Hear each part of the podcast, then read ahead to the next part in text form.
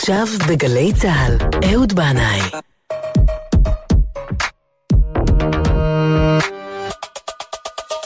הבית של החיילים, גלי צה"ל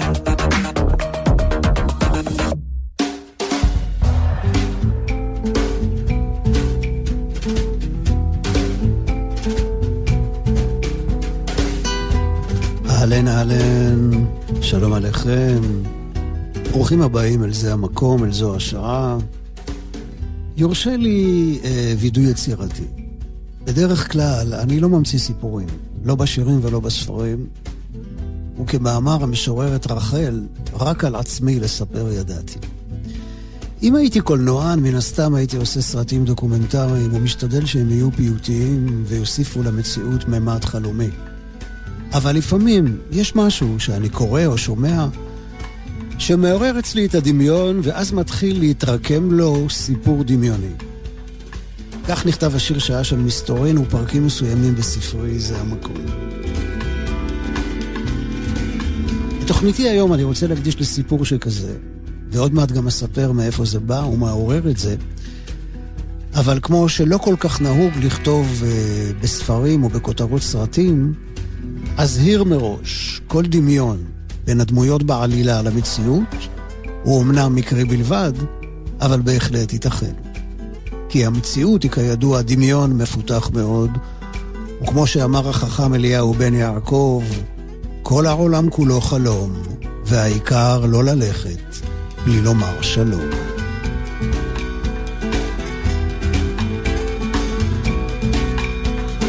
אז שתהיה האזנה טובה ונעימה לכולכם.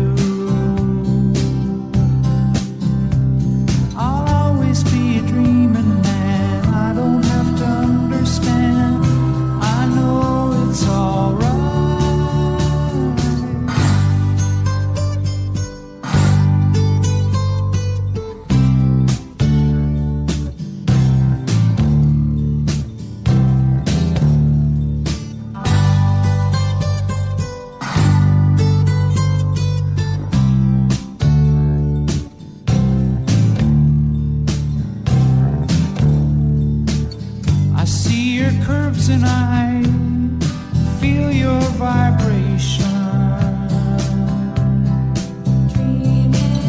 You dressed in black and white, you lost in the mall. I watch you disappear past Club Med vacation. Another sleepless night a sun that won't fall. I'll always be a dreaming.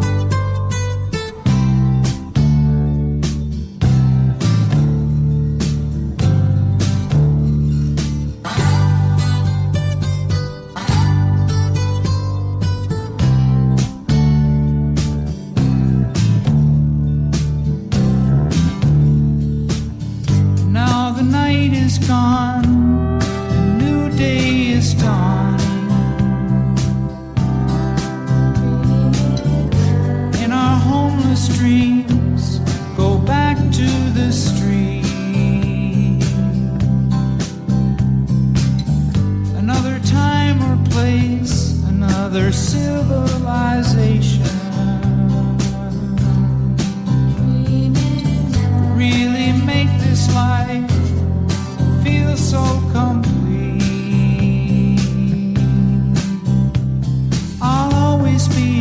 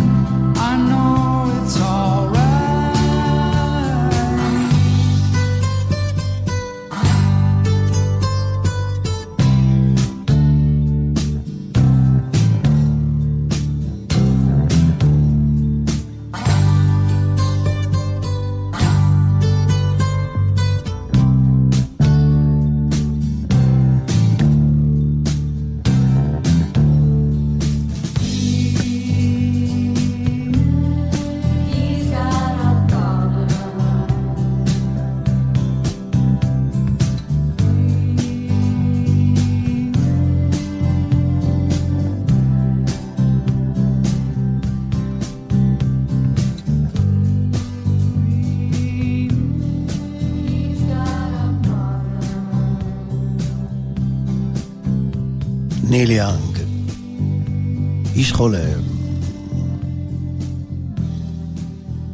באזור פיאמונטה שבצפון איטליה, בערך 31 אה, קילומטרים מצפון לעיר טורינו, מתגוררת קהילה מאוד מיוחדת בשם דמנהור, שנוסדה בשנת 1975, על ידי איש בשם אוברטו אריאודי, המכונה פלקו, כלומר ניץ. והשמועה מספרת שהוא בחר את המקום למרגלות הרי האלפים, אחרי שראה מטאור מבזיק נופל לשם. והוא האמין שזה בא לסמן לו את הנקודה שבה מצטלבים ארבעה קווים אנרגטיים שמקיפים את כדור הארץ ומחברים אותו לחלל. הנקודה הזאת, להשקפתו של פלקו, מטיבה עם האדמה, הצמחייה, הבריאות וההתנהגות של בעלי החיים ובני האדם. אז הוא אסף חבורה של חברים והם התחילו לחפור שם, בסתר, בלי שאף אחד ידע, בדיוק במקום הזה, איפה שהוא ראה את המטאור נופל, והם חשפו שם אה, אולמות תת-קרקעיים, והקימו שם מקדשים, והתחילו לעסוק בעבודה רוחנית ובטקסים שונים ומשונים. ואז בשנת 1992 השלטונות גילו את החפירות הסודיות האלה וציוו עליהם להפסיק מיד העבודה ולהרוס את המבנים האלה. הם חששו שיש שם משהו מסוכן שעלול להתמוטט, והיו שנים של התדיינות משפטית. בסופו של דבר, חברי קהילת המנור הצליחו להוכיח שהמבנים חזקים ואין סכנת התמוטטות, וכשהשלטונות ראו את המקדשים המרהיבים שהם בנו שם בבטן האדמה, הם נתנו להם אישור והוסרה דרישה להרוס את המקום. המקדשים האלה בדמנהור מאותרים בוויטראז'ים, עבודות פסיפס, פסלים, ציורי קיר, ויצירות אומנות שיש להן משמעויות רוחניות ומקודשות. חברי הקהילה מספרים שהם יצרו את המבנים האלה מתוך כוונה להאיר את הניצוץ האלוהי שיש בכלל האנושות, והם בנו שם קהילה שהחיים שלה מבוססים על ערכים מוסריים, רוחניים, הרמוניה עם הטבע וכולי וכולי, כמו שאומר שטיסל, והקהילה חיה על פי דרך שמשלבת ידע עתיק עם ניו אייג'. פלקו המייסד ואיש החזון הלך לעולמו בשנת 2013 כשהוא בן 63. אבל הקהילה עדיין פעילה, מקום פתוח למבקרים ומשתף פעולה עם קהילות ברחבי העולם.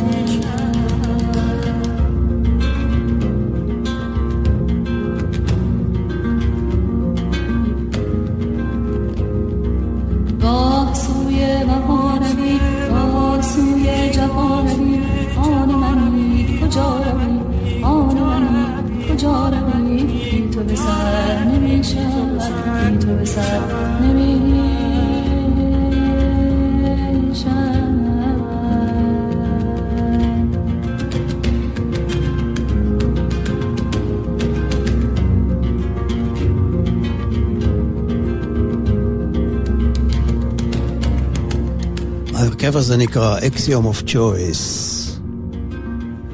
והקטע הזה נקרא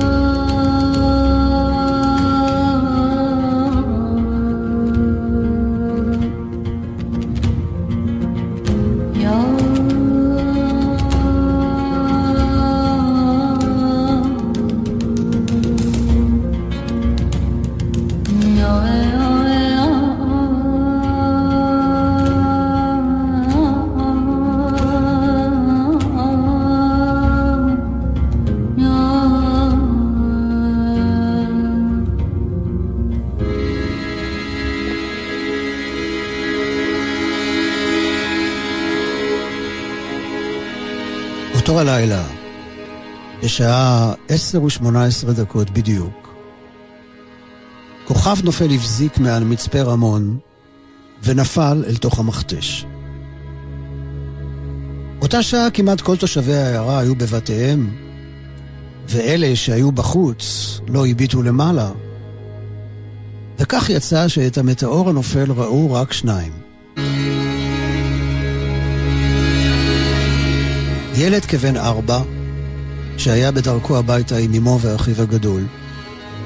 הוא הרים באקרא את עיניו לשמיים, ראה את ההבזק ואמר, יא...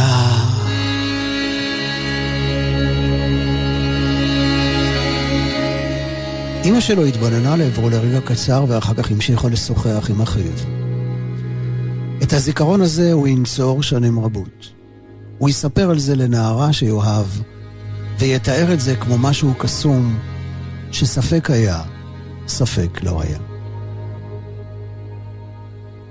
השני שראה את המטאור הנופל היה מושיקו מחולון, שהיה בדיוק בחופשת שבת בחדר אירוח מקומי, ובאותה שעה תהיה לבדו לאורך הטיילת, אחרי ששתה בירה בפאב של מיקו.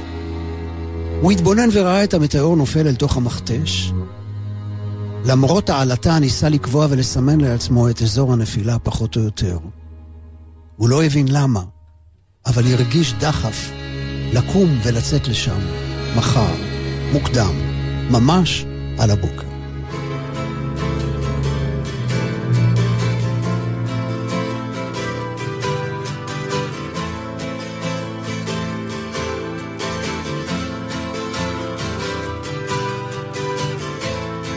Sometimes when this place gets kind of empty, sound of their breath fades with the lights. I think about the loveless fascination under the Milky Way tonight. The curtain down Memphis. Lower the curtain down, alright. I got no time for private consultation under the Milky Way tonight.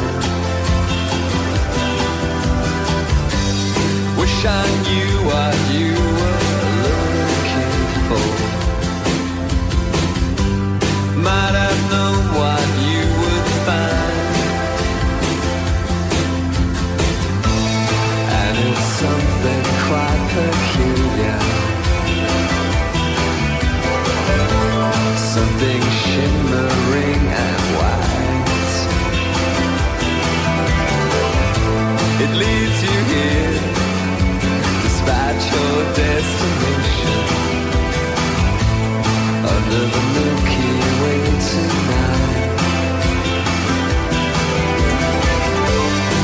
I knew what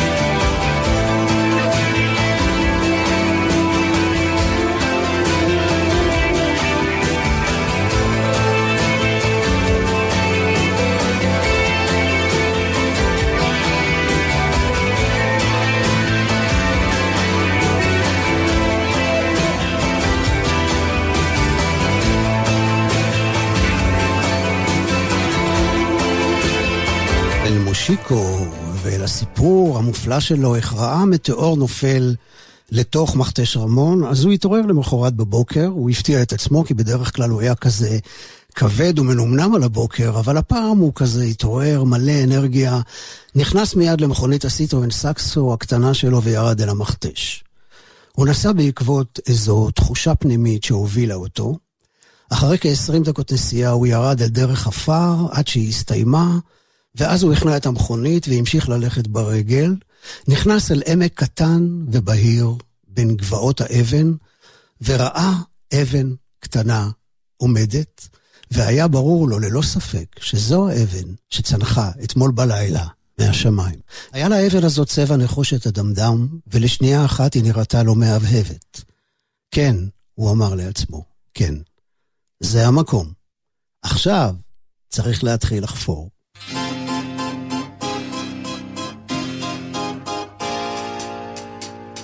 I'm fixing a hole where the rain gets in and stops my mind from wandering where it will go.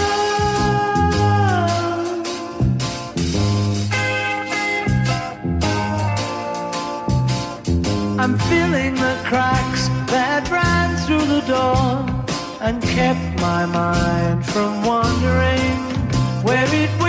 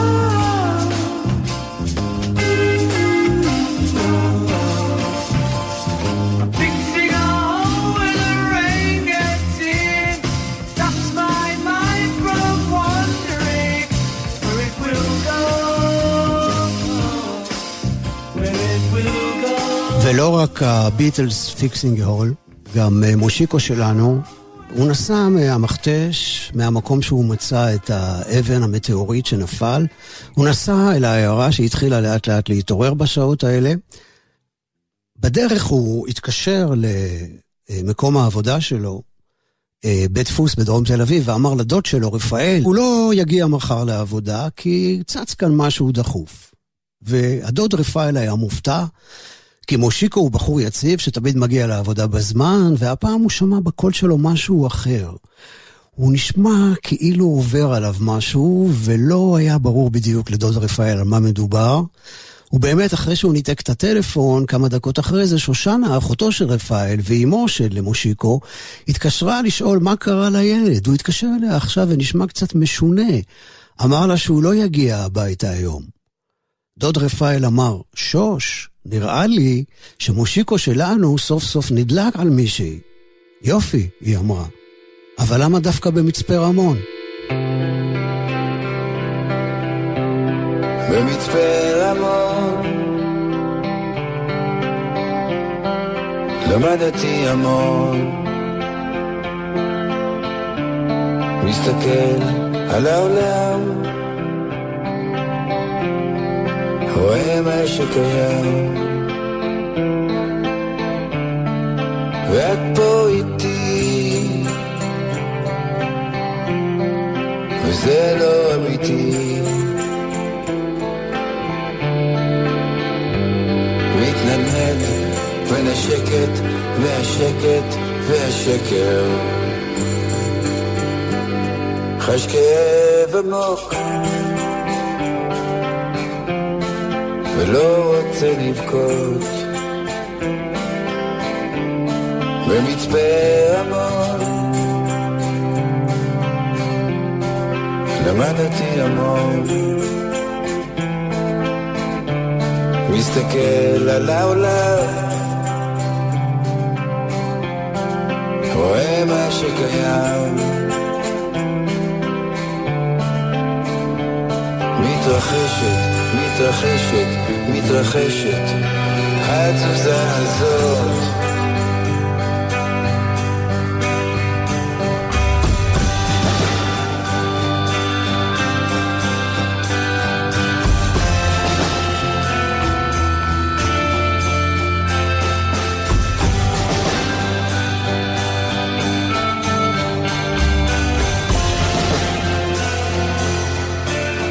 במצפה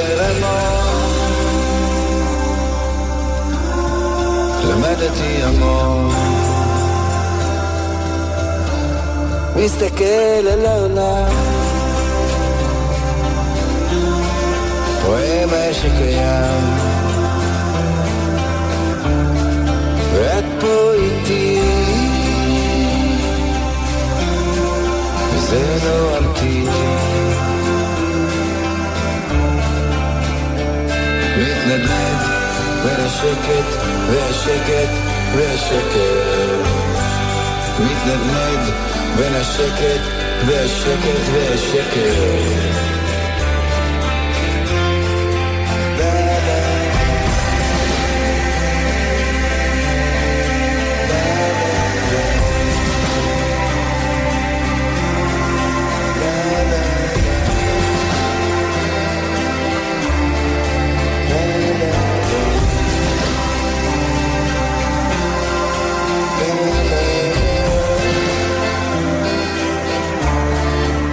איזה יופי. גיליתי את השיר הזה השבוע, יהודה עדר הנהדר. במצפה רמון למדתי המון, מסתכל על העולם, רואה מה שקיים. מתרחשת, מתרחשת, מתרחשת, התזוזה הזאת. ומתרחשת גם התזוזה בחייו של מושיקו. הוא קנה עת חפירה ומעדר במרכז המסחרי, ואחר כך חזר מיד אל העמק הקטן שבאמצע המכתש, הסיט את אבן הנחושת המהבהבת והתחיל לחפור.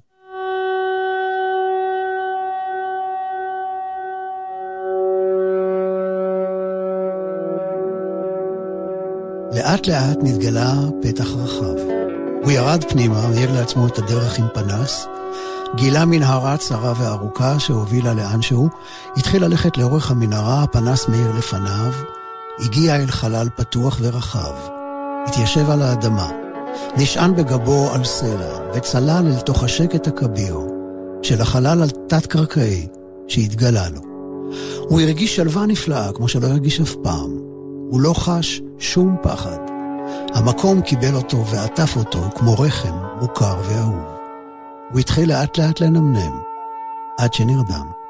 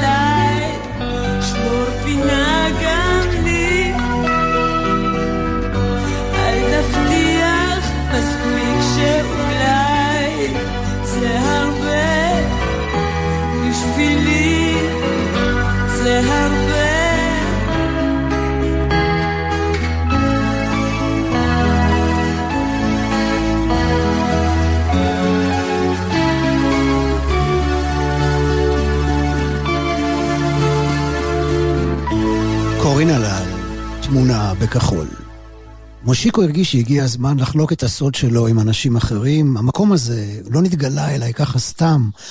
כך הוא חשב והחליט אה, שהוא רוצה לספר קודם כל על המקום הזה לדוד שלו רפאל. כי הוא ידע שדוד רפאל מתעניין בדברים קצת משונים, הוא פעם שמע אותו משוחח עם החבר שלו שמעון על זה שפעם היה עף בחלומות ועכשיו כבר לא.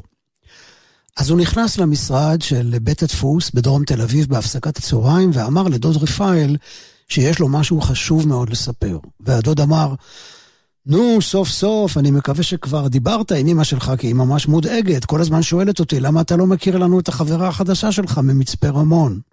לא, דוד רפי, לא, לא. משה קטע אותו. זה לא זה. תקשיב.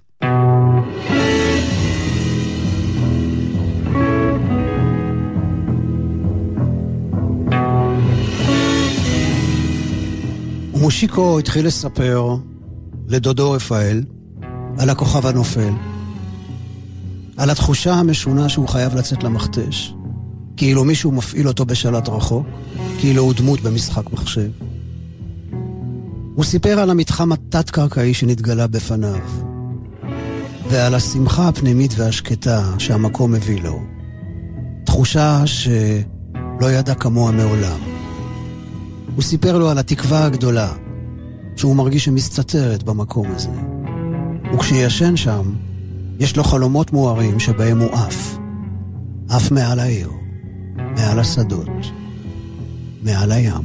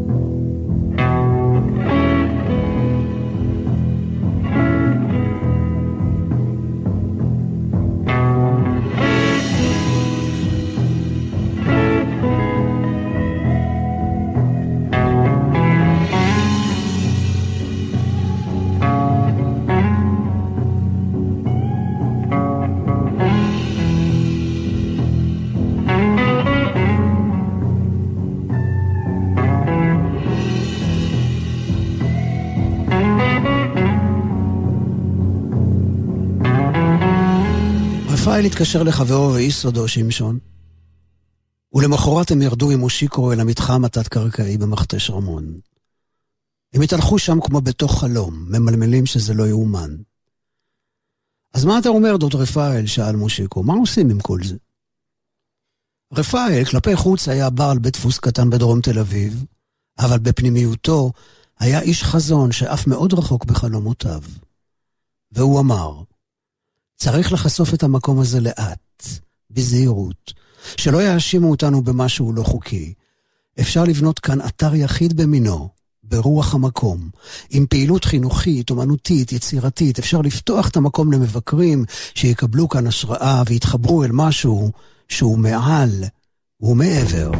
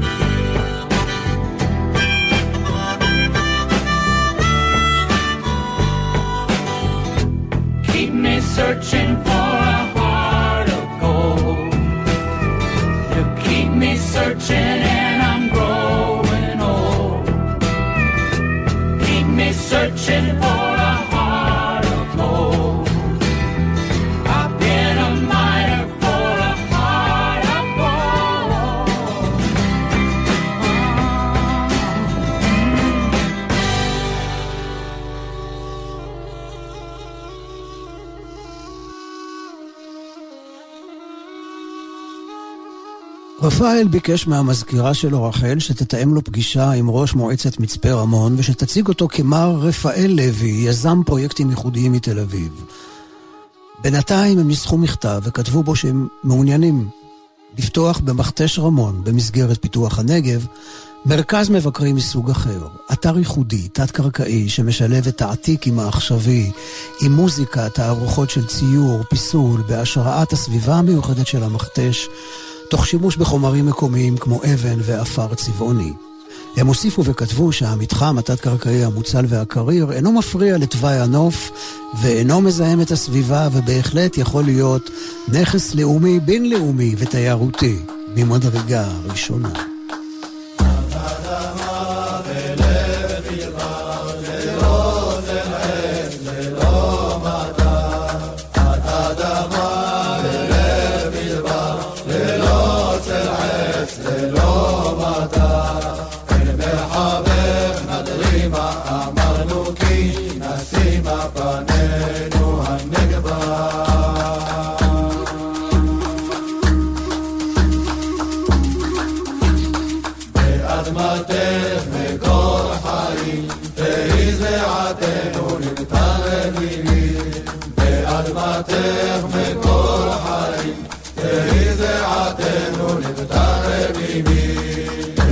אדמה בלב מדבר, ללא צל עץ,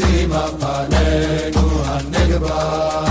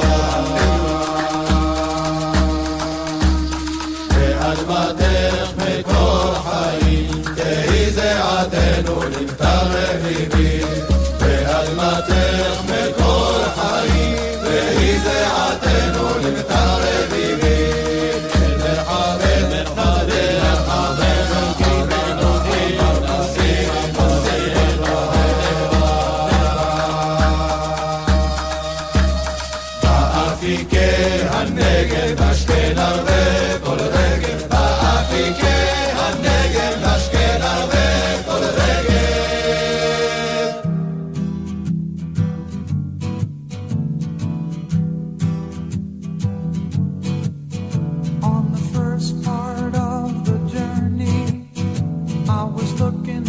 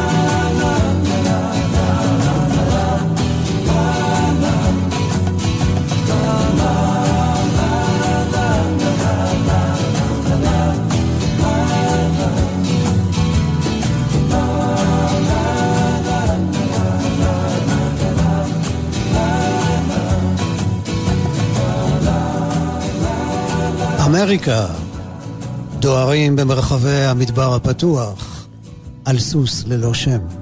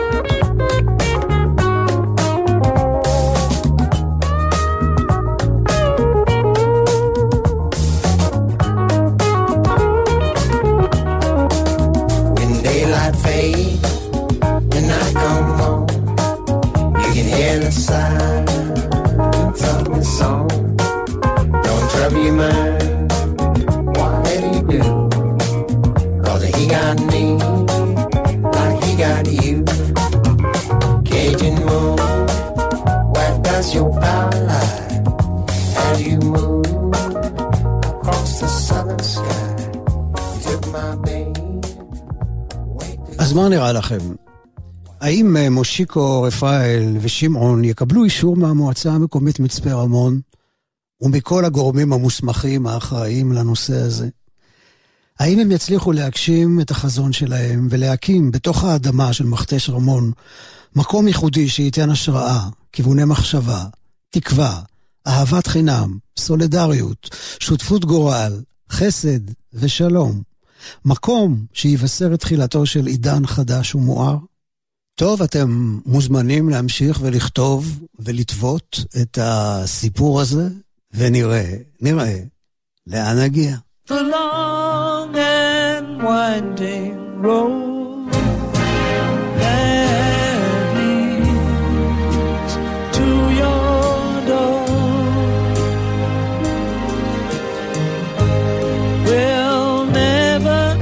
disappear.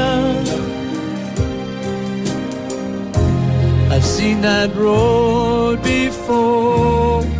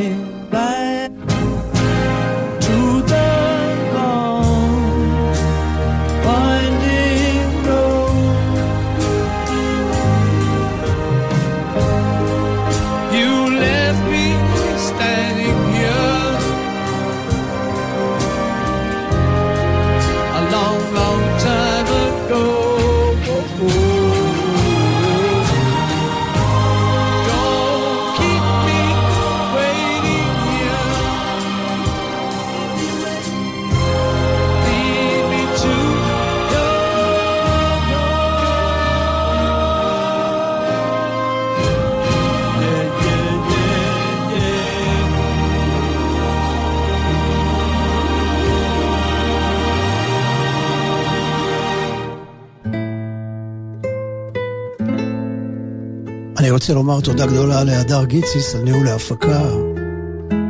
תודה לכם על ההאזנה. שתהיה לכולכם באשר אתם שם, סלמת של שבת.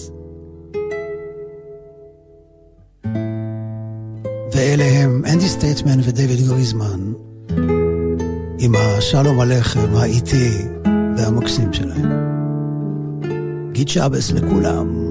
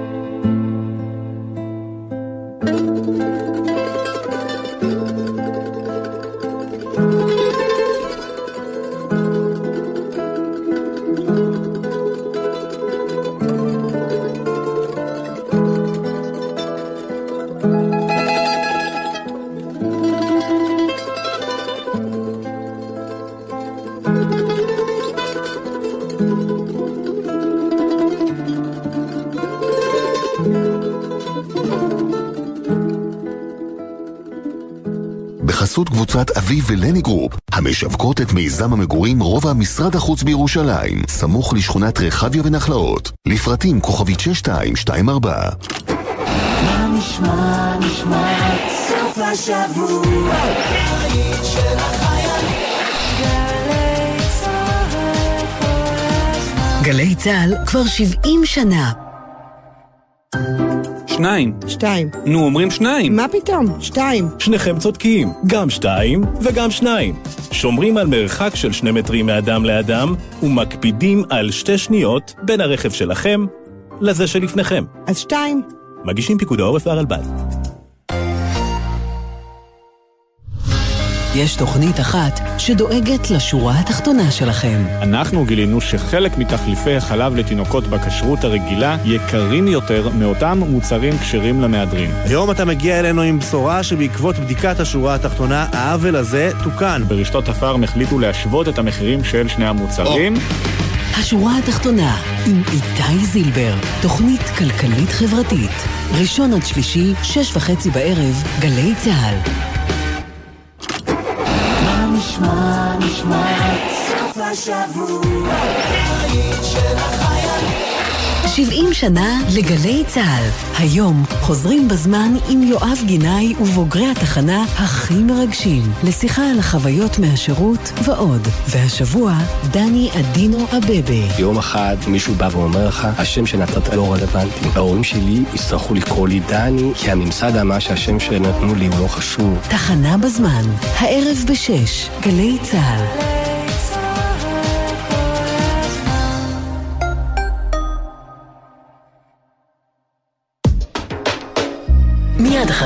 החדשות, יהורם גאון, עם גאון ברדיו.